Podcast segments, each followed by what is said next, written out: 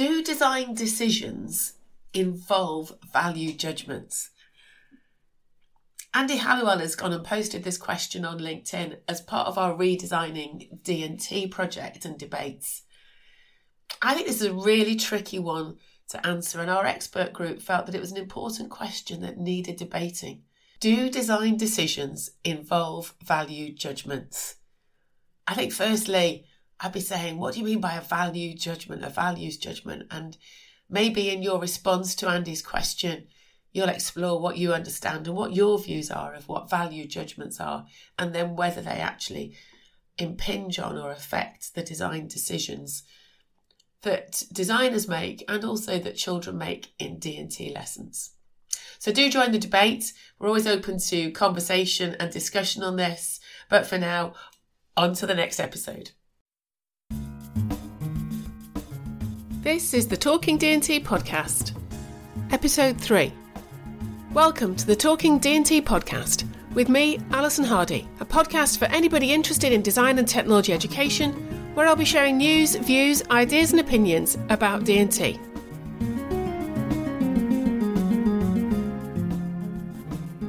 In this episode of Talking D&T, I'm with Nikki Blom, who is a university lecturer at the University of Pretoria and is involved in design and technology education. We met online. So, this is our first face to face conversation because we're talking via Skype. You won't be able to see the pictures, but that's how we're doing this. And we met online via Twitter.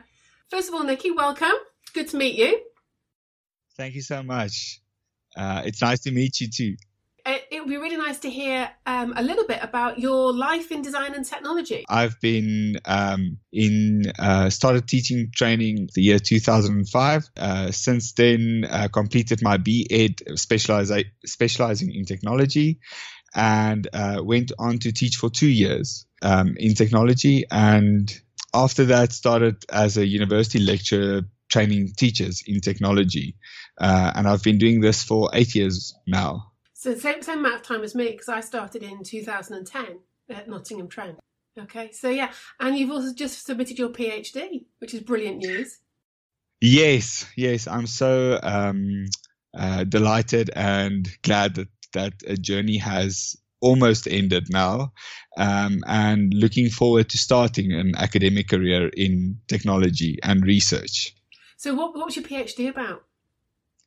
So, um, my uh, I have a, a, focus on cognition in technology, but I'm uh, and as you know that um, the primary means of thinking about cognition is that it only resides in the mind of learners, and in technology.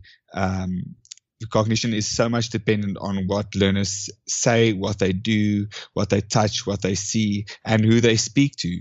So um, I my main focus was on understanding what are the cognitive mechanisms, both external and internal, that drives idea generation, and um, how this influences also how they understand their design problems. Um, and to investigate this, I used a method from architectural education um, called linkography that was developed by Gabriela Goldschmidt. And what this is, is uh, first of all, a visual representation of thought processes. So, um, by studying what the learners say and what they do, you can try to, but not always individuate individual thoughts and how these individual thoughts uh, weave into each other to form design ideas. So I use that methodology to to study how groups of learners um, basically design and solve technological problems. And so, what were your key findings then? What can you give us some sort of bits that we can think about for our teaching of design and technology? So um, in South Africa, um, the the concept of creativity is uh, sometimes misrepresented. Um, usually, teachers will say that kid is creative when they use a purple marker marker to color in something. So, um, teaching teachers about the nature of creativity that um, you know, it's not usually just a, a, novel idea that pops up into a head, but um, creativity uh, um, originates when learners interact just with known things and and um, sometimes um, this interactions leads to uh, you know novel ideas. Um, so um, I just saw that uh, kids usually use a lot more external uh, information, like in pictures, in physical objects, in their drawings, in their modeling, uh, to generate ideas with limited interactions with scientific and mathematical knowledge. Um, because I specifically looked um, at how they use STEM knowledge in um, in their designs, and especially in the early phases, and saw that this was actually very limited. Why do you think they weren't using it very much? Um, the the one thing um, that I saw, and this comes from uh, Kay Stables and Richard Kimbell's book, is that during the early phases, um, learners do not really have a working knowledge um, of products. So these early phases are actually when they start to explore, um, you know, what scientific uh, principles might be embodied in the um, product and maybe only during the later phases. My study was only on the early phases. They might use it more definitively. Right. Okay. Okay. So it's kind of like they they grow into it almost as yes. as they become more secure in their understanding of the product and they start yes. to inquire more about its function and yeah existence. If that makes sense. Yes, yes, uh, the physical and the functional nature.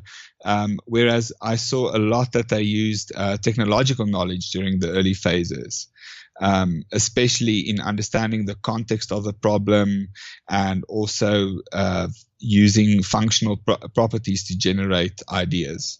So, when you talk about technological knowledge, how do you how do you describe that or define that then? So um, I used uh, um, frameworks that were developed by um, Mark de Vries and um, to speak about conceptual knowledge, procedural knowledge. Um, Robert McCormick also wrote about it. Um, situational knowledge, so knowledge and visualization knowledge. Uh, so that those categories I got from from uh, the literature to uh, conceptualize knowledge.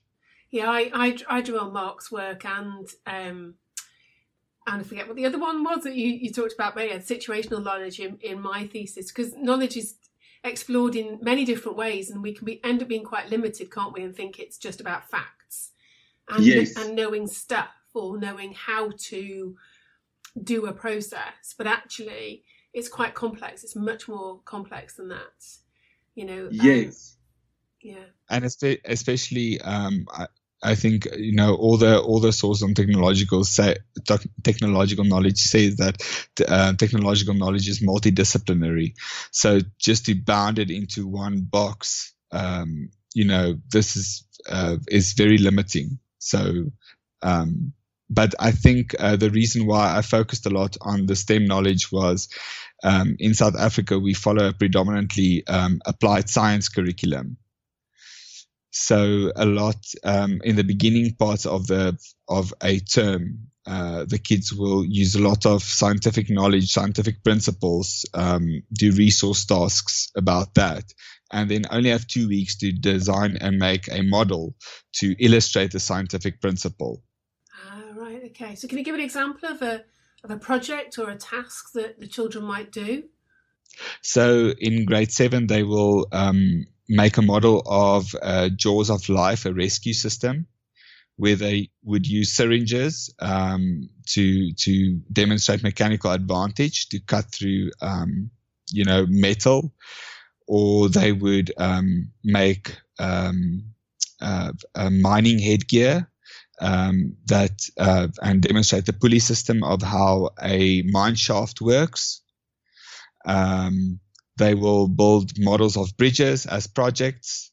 Um, so it's much more that they're doing a visual representation and modelling a known concept or a known technological product. Is that right? Yes, yes. So, so um, the the focus in our curriculum is although they they say um, it teaches learners to develop practical solutions to everyday problems. A lot of the the projects or tasks or capability tasks that are suggested for children are actually just to make models of real world um, uh, artifacts. Right. So then you said that they have two weeks to then do some design work. So what are they then designing if all they've been doing, not all they've been doing, but if they've been copying existing products, what do they get to design? So, so um, I think uh, to to expand this, I first need to take you through a history of the South African curriculum. Um, so, so in 1998, um, we we we implemented technology education for the first time. So and then it was much um, uh, based on British models of D&T, where broad outcomes were given and teachers had to plan plan their own um, lessons according to the outcomes given. In 2011, we the whole curriculum changed and basically 180 degrees, um, where we gave teachers or the government gave teachers very prescribed lessons um, that said exactly what to teach, when to teach, and not so much how to teach it. And um, I think this was because there were so much differences in what happened in well-resourced schools and very low-resourced schools. So they wanted to get everyone on the same basis. But in doing that, they prescribed um, a lot of, like I say, applied science type of tasks where the majority of the term, uh, which is usually about 10 weeks, is taken up by understanding concepts like recycling or um, um, structures. Yeah, structures of mechanical systems, and they do little, I think you call it resource tasks yeah, that was a that was from the Nuffield project. Was very much oh, that. Yeah, or well, focus practical tasks was another way. Yes, or focus tasks.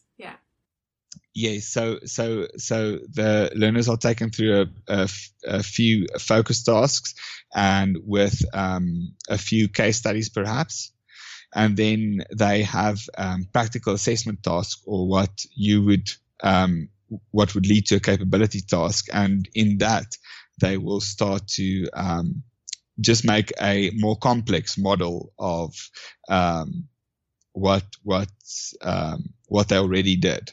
Right. Okay. So the so the design opportunity is quite limited. In some in some terms, it is very limited. It it it it. I wouldn't classify it as much as design. Right. Okay. Okay. But are there some some schools where there is more design, or more design opportunity? Yes, there are definitely um, some schools, but most of them are private schools um, that that uh, take a different stance on, uh, and usually their subject is isn't called technology, but it is called design and technology. So, and usually in these schools, um, the teachers would come from a design background, either product design, architectural, jewelry, uh, textiles, um, and they would they would do different um, design curriculum, but the majority of the schools um, take take the the government's curriculum, and it is also compulsory for for most children from the ages of 13 to 16. So there's a, there's a logic there, isn't there? Because it's about equity and equity of access. Yes. access. But as yes. you say, maybe maybe what has been decided that the children have access to is quite limited.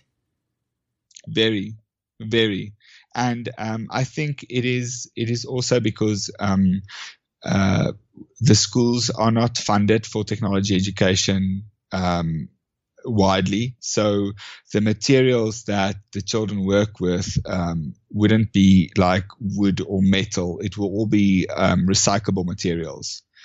So it would be to use um, easily accessible um, like old cool drink bottles, uh, cardboard, um, things that people throw away that kids can have access to, because most most the majority of the schools do not have tools or materials that are supplied to children. So the curriculum was written, um, I think, for this type of shoestring approach.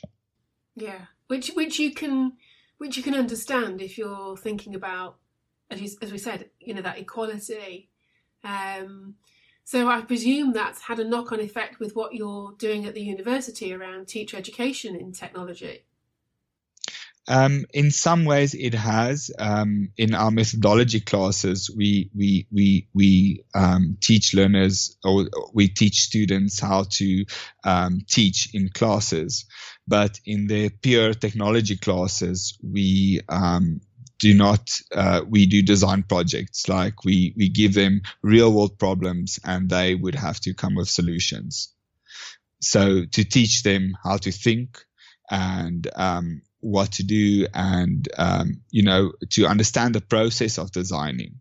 Right. Okay. And how do they respond to that? Because they've they've come through an education system i suppose where they haven't had that. And then they're coming to the university and you're introducing them to this different way of thinking and and about the idea about design and, and developing their design thinking and their designly nature. So how do they respond?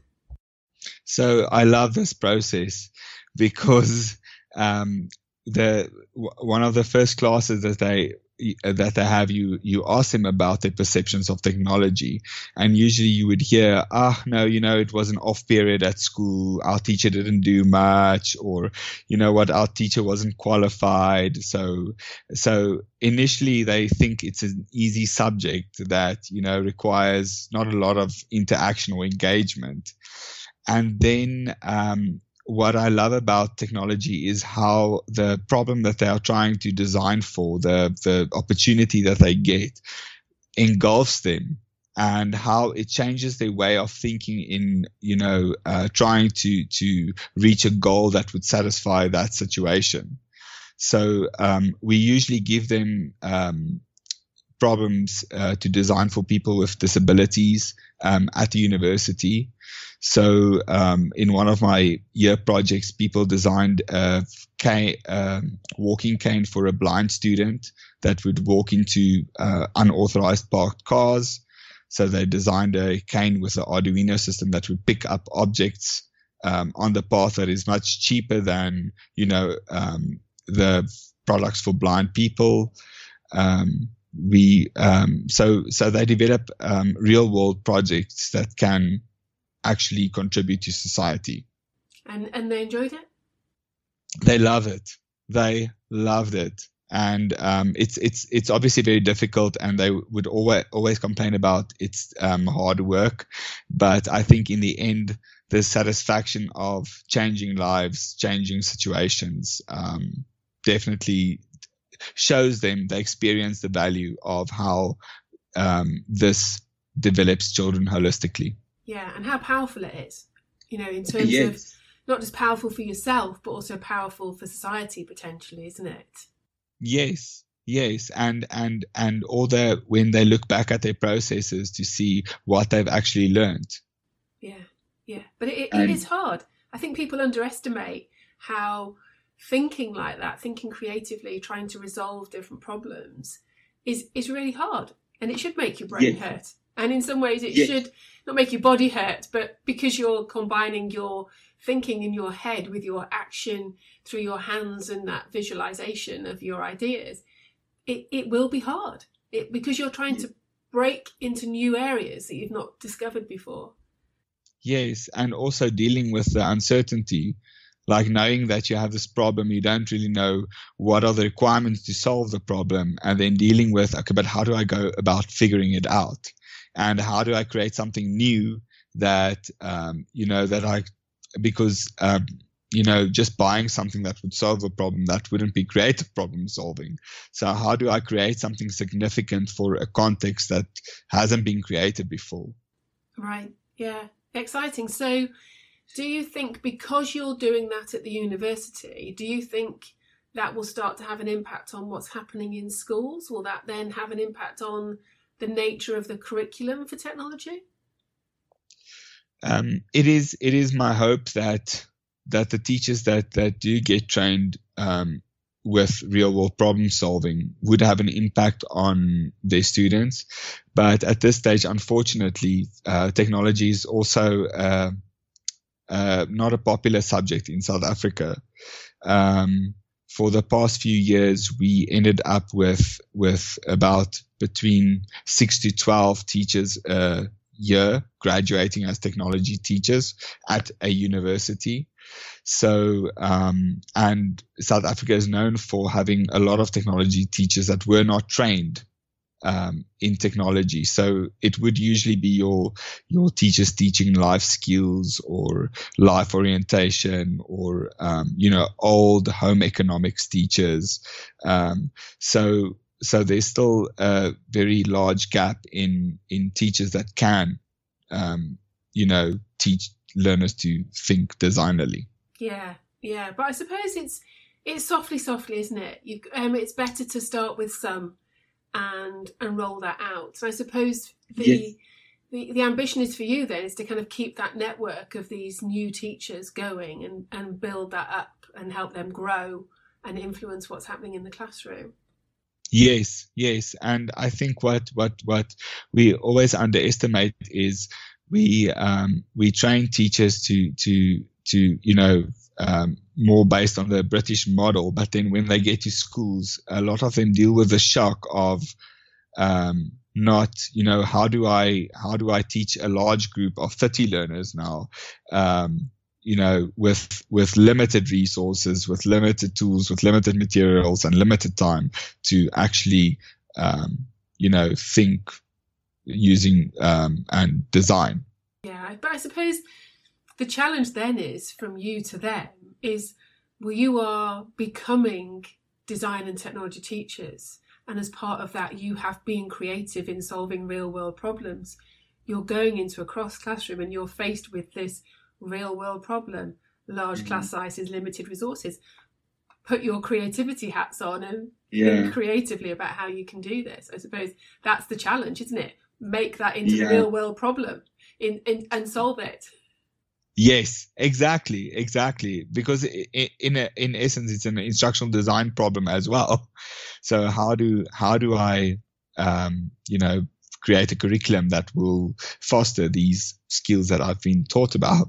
Yeah, based based on the limited resources that I've got. Mm-hmm.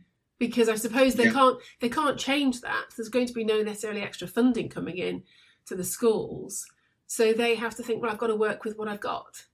Yeah, yeah, yeah. And and it is it is it is it is when we go on teacher crits when we go evaluate their their um it's always inspiring to see how some of these teachers um do that problem solving for themselves and create lessons that are truly amazing and the learners love.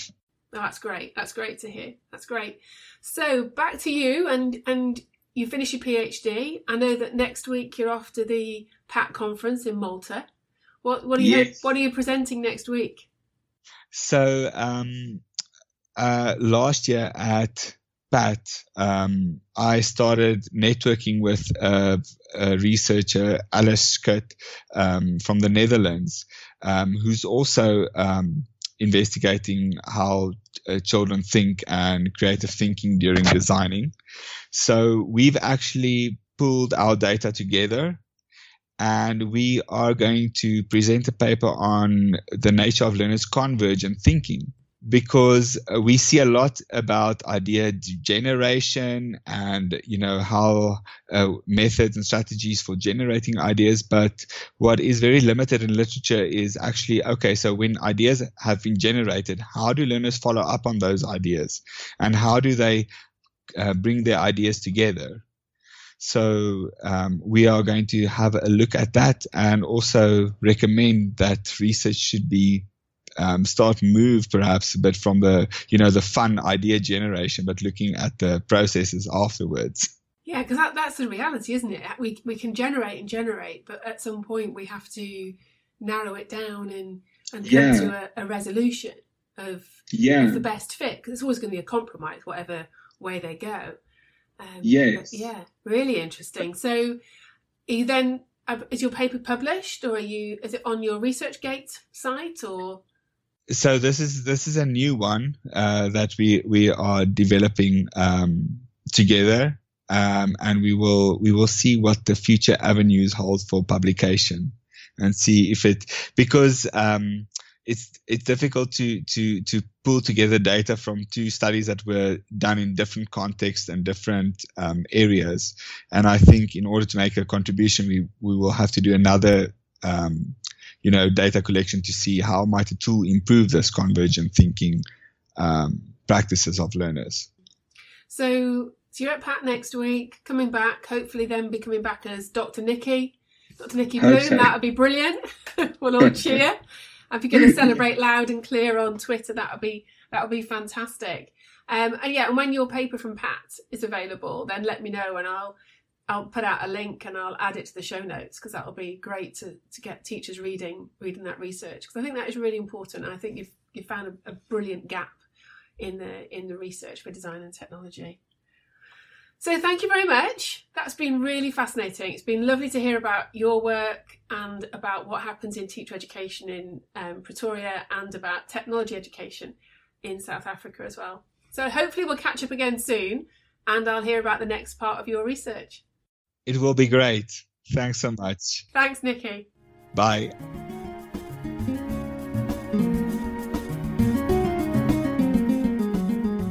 You've been listening to the Talking D&T podcast with me, Alison Hardy. You can connect with me on Twitter at hardy underscore Alison. Show notes and transcripts for each podcast episode can be found on my website, alisonhardy.work. Thanks for listening.